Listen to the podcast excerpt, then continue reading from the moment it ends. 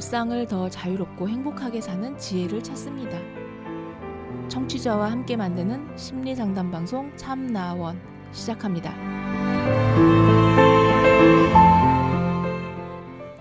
안녕하세요. 심리 상담 방송 참나원 시즌 8 제 27화 오늘 네 번째 이야기입니다. 입시 망한 고3의 푸념글이라는 제목이에요. 아, 현 영화과 준비하는 예체능 고3입니다. 점점. 자신 있게 넣은 수시 6개가 모두 떨어졌어요. 솔직히 진짜 하나도 안 떨어질 거라고 자신 있게 생각해서 수능 준비를 좀 소홀히 했고요. 그래도 어, 구모에 비해서 수능이 진짜 한 등급씩 다 떨어졌더라고요. 수시에 넣었던 대학들은 꿈도 못 꾸고 적당한 대학밖에 못 넣는 상황이에요. 거기다가 다 실기 비중이 커서 확실히 합부, 합부를 예측할 수 없고요. 그러니까 합격 불합격을 예측할 수 없고요. 그냥 좀 많이 착잡하네요. 주변에 성적 비슷한 애들은 거의 다 일반과 써서 일반과 써서 서연고, 이화여대 이렇게 붙었는데 저만 이게 뭔지 일단 실기 준비 때문에 계속해서 서울에 있는 예체능 학원을 다니는데 그냥 막막해요. 1년 동안 든 학원비랑 그 외 기타 비용 생각하면 대학 1년 학비 정도 되니까 부모님께 죄송하고 계속 제가 쓰레기 같다는 생각밖에 안 들어요. 입맛도 없어서 하루 종일 굶다가 하루는 또 계속 먹기만 하고 잠도 하루는 못 자서 날리고 하루는 너무 자서 날리고. 주변 애들은 다 대학 붙어서 다이어트네 운전면허네 준비하고 난린데 저만 아직도 실기 붙들고 있으니. 부모님은 괜찮다고 재수도 생각해 보라고 힘 밀어 넣어 주시는데 제가 재수하면 진짜 죽을 것 같아서 그래요. 주변 사람들은 대학 위에서 1년 정도 투자하는 거 나쁘지 않다는데 학원 선생님은 좀 눈 낮춰서 들어가기라도 하자고 1년 재수하면서 우울증 오거나 수능 중독된 애들 많이 봤다고 하는데 솔직히 묘하게 자꾸 제 탓인 것처럼 말씀하셔서 학원 가는 것도 너무 힘드네요. 작년까지는 입시 망했다고 죽는 사람들 이해를 못했었는데 지금 제가 딱 그럴 것 같아요. 입시 망한 입시생은 가치가 없지만 죽은 고3은 동정이라도 받을 거 아니에요. 이런 생각을 하면서도 막상 아픈 건 싫어서 이불 속에 숨어만 있네요. 참, 이 새벽에 갑자기 눈물이 터져서 지식인의 굴구절절 개인사 풀어놓는 게 제 스스로도 웃기긴 한데 진짜 주변에 말할 데가 없어서 답답해 죽을 것 같아서 그랬어요. 괜히 붙어서 기분 좋은데 제가 눈치 주는 걸까봐 점점점 네. 입시망한 고3의 푸념글이었습니다. 어, 이렇게 푸념할 만하죠. 어, 지금 음, 한참 지금 막 이제 수시는 이미 결정이 됐고 이제 그 일반 어, 정시로 이제 입시를 치르려면 이제 수능 성적 중요해요. 수시 같으면 이제 수능 뭐 별 상관이 없지만 그래서 수능 준비를 소홀히 했다고 했잖아요. 그러니까 뭐 합격 자신이 있어서 그래서 여섯 개나 넣고 여섯 개 다 떨어질 거라고 생각도 안 했고 한마디로 좀 안이하게 방심했던 거였겠죠. 그래서 수능을 좀 소홀히 준비했더니 수능 결과는 어떻게 나왔냐면 진짜 다 한 등급씩 다 떨어졌다. 이런 뭐 최악이죠, 그렇죠? 그래서 평상시에 성적으로 갈 수 있었던 그런 대학은 이제 꿈에도 못 꾸고 그래서 이제 좌절되는 그런 상황이고 또 이제 정시로 들어가려면 실기 비중들이 높아가지고 실기는 별 자신이 없나 봐요. 그래서 지금 하고 있다. 어, 그러니까 지금 상태에서는 뭐 눈을 좀 낮춰가지고 이렇게 가고 하더라도 어차피 만족스럽지 않을 거고요. 자, 그래서 이제 아, 이런 푸념을 새벽에 이렇게 하고 있고 갑자기 눈물이 터지고 어, 이런 거죠. 현타가 온다 그러더래요. 그러더라고요. 요즘 이런 말들을 현실적인 타격감이 온다고 얘기를 하는데 제가 이 사연을 보면서 어, 참 여러 가지 생각이 좀 들긴 하는데 어떤 말을 하는 게 필요할까? 뭐 다양한 음, 그건 가능합니다. 가능하긴 합니다만 뭐 위로를 해주자니 그렇고요. 아, 이 사연자가 지금 미처 보지 못하고 있는 그런 부분들이 좀 있어 보여서 좀 안타깝거든요.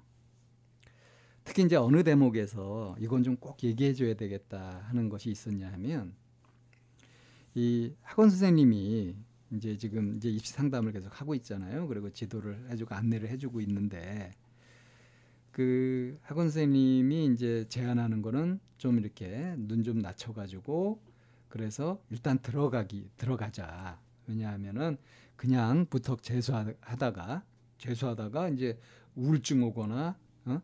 수능 중독에 걸려가지고 인생 망가지는 그런 애들을 많이 봤다. 이런 얘기를 이제 하면서 이제 설득을 하는 거죠. 좀 낮춰서 일단 어, 대학을 합격하고 보자 하는 식의 제안을 하고 있는데 이걸 듣는데 왜 묘하게 이 사연자를 탓하는 것처럼 어? 네가 지금 저, 저 잘못해가지고 그런 걸 가지고 뭐 이런 식의 비난을 하는 것처럼 그렇게 들린다는 요 대목이요. 그러니까 자꾸 제 탓인 것처럼 말씀하셔서 학원 가는 것도 너무 힘들다 하는 겁니다. 그러니까 이제 요 대목에서 이 사연자가 지금 자신에게 벌어지는 일들을 어떤 마음 자세에서 바라보고 있는지 하는 것들이 보이거든요. 근데 이게 아주 고약하다 이겁니다. 그러니까 명확한 현실인데도 인정하기 싫은 거예요. 자존심 내세우고. 그러니까 이 대목은 참 고약한 부분이거든요. 까칠해지는 부분.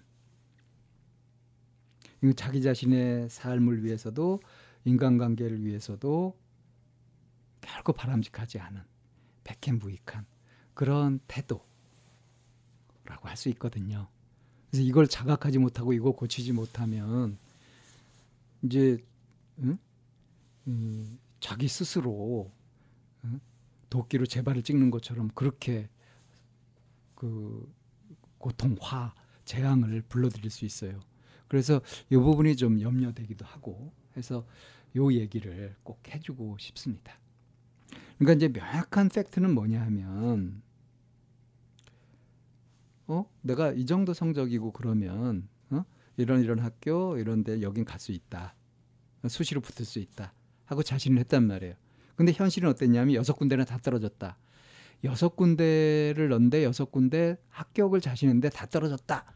이거는 명확하게 뭐죠? 자신한 게 잘못이다 이거죠. 자신할 수 없었던 것을 자신했던 거 아니에요. 너무 안이하게 너무 낙천적으로 생각했던 거죠. 그러니까 자기가 생각했었던 것들이 현실이 아니었던 거잖아요. 이걸 인정해야 되지 않습니까? 그죠? 내가 너무 안이하게 생각했구나 하고 반성해 볼 만한 일이죠. 더군다나 이제 그렇게 해가지고 수능 준비도 소홀하게 하고 해서 수능도 평상시보다 1등급씩 떨어지고 하니까 결과가 어떻게 나왔냐면 아 내성적으로는 이 정도는 갈 수 있어 했던 데는 아예 쳐다보지도 못하고 이제 눈을 낮춰야 되는 그런 지경까지 이른 거죠. 근데 여기서 어때요? 영 그 마음이 나지 않는 거예요. 그래도 내가 레벨이 있지. 이게 있는 거죠. 지금 현실적으로 딱 드러난 것은 이러한데도. 그러니까 지금 이제 재수를 할 거냐, 낮춰서라도 대학을 갈 거냐, 뭐 대학을 가고 나서 이제 반수를 할 거냐, 뭐 이런 이제 현실적인 대안들도 있지만 이게 다 마음에 안 드는 거죠. 그리고 여태까지의 버릇대로 그냥 이렇게 여러 가지 생각하고 뭐 준비하고 어려움을 감내해내고 이렇게 하는 거 이거 견딜 수가 없다. 다시 말해서 참을성 그대로 받아들이고 뭔가 견뎌내면서 끈기를 가지고 해나가는 이런 성실성 이런 부분이 지금 부족한 거 아니에요? 이런 모습들을 못 보여주고 있죠. 이런 거를 굉장히 냉소적인 사람들은 이런 사람들을 보고서 참 재수없다 그럽니다. 지 잘난 맛에 산다고. 지 주제 파악을 못 한다고. 이렇게 비난들을 하거든요. 근데 이런 비난을 들을 수도 있어요, 지금. 마음을 이렇게 쓰면. 아, 내가 너무 안이하게 생각하고 게을렀구나. 이렇게 정신을 탁 차리고 그럼 지금부터라도 이걸 한번 고쳐보자. 이렇게 되면은 그야말로 이렇게 좀 방심을 해가지고 대학에 떨어지게 되고 한 이것이 인생에 아주 좋은 쓰디쓴 쓰디쓰지만 엄청나게 도움되는 약이 될 수도 있는 거거든요.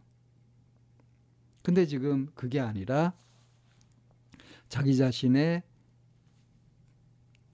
과오, 실수 이거를 조금도 인정하지 않고 아, 이 드러나는 결과들, 자기가 받게 될 결과들에 대해서 불만스럽고 받기 싫고 하는 그런 마음만 가지고 지금 속상하고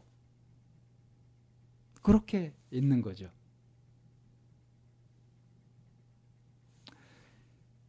자, 여기에서 마음을 어떻게 쓰느냐, 어떤 쪽으로 마음을 가지느냐에 따라서 인생이 좌우될 수 있는 겁니다. 굉장히 지금 중요한 갈림길에 서 있다고도 볼 수 있는 거거든요.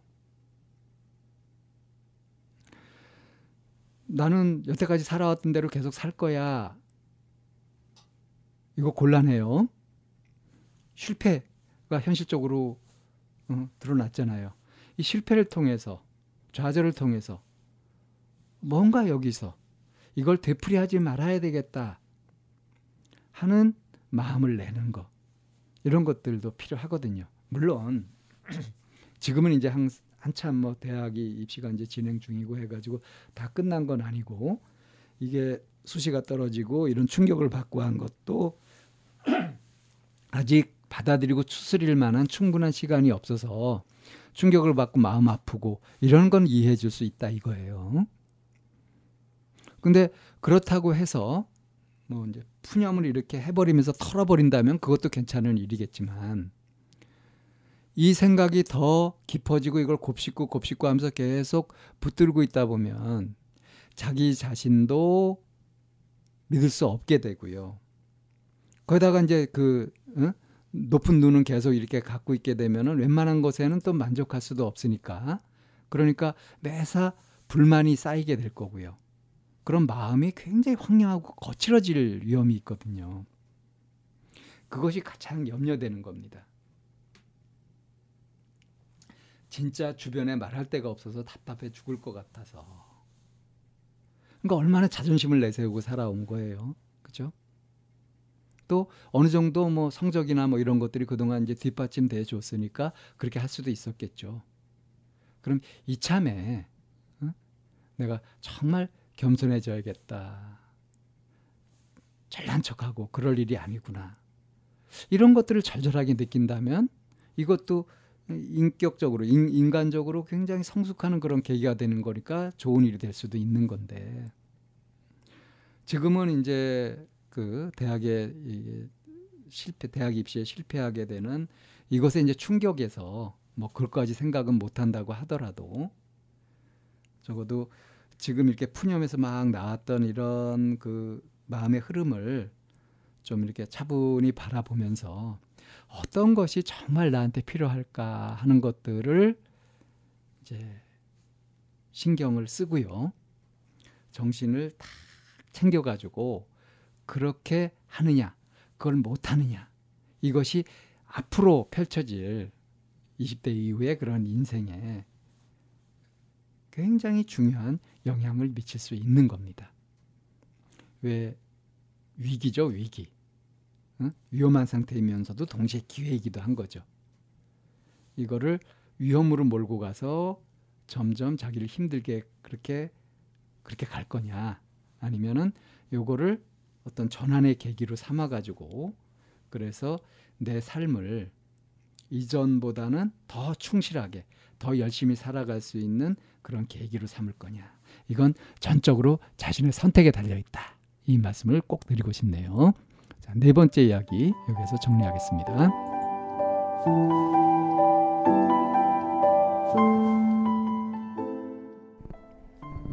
참나원은 쌍방통행을 지향합니다. 청취자 여러분의 참여로 힘을 얻습니다. 팬딩으로 들어오시면 참나원을 후원하시거나 참여하실 수 있습니다. 방송 상담을 원하시는 분은 chamna-one 골뱅이 다음 점 넷으로 사연을 주시거나 02-763-3478로 전화를 주시면 됩니다. 참나원의 문은 늘 열려 있습니다.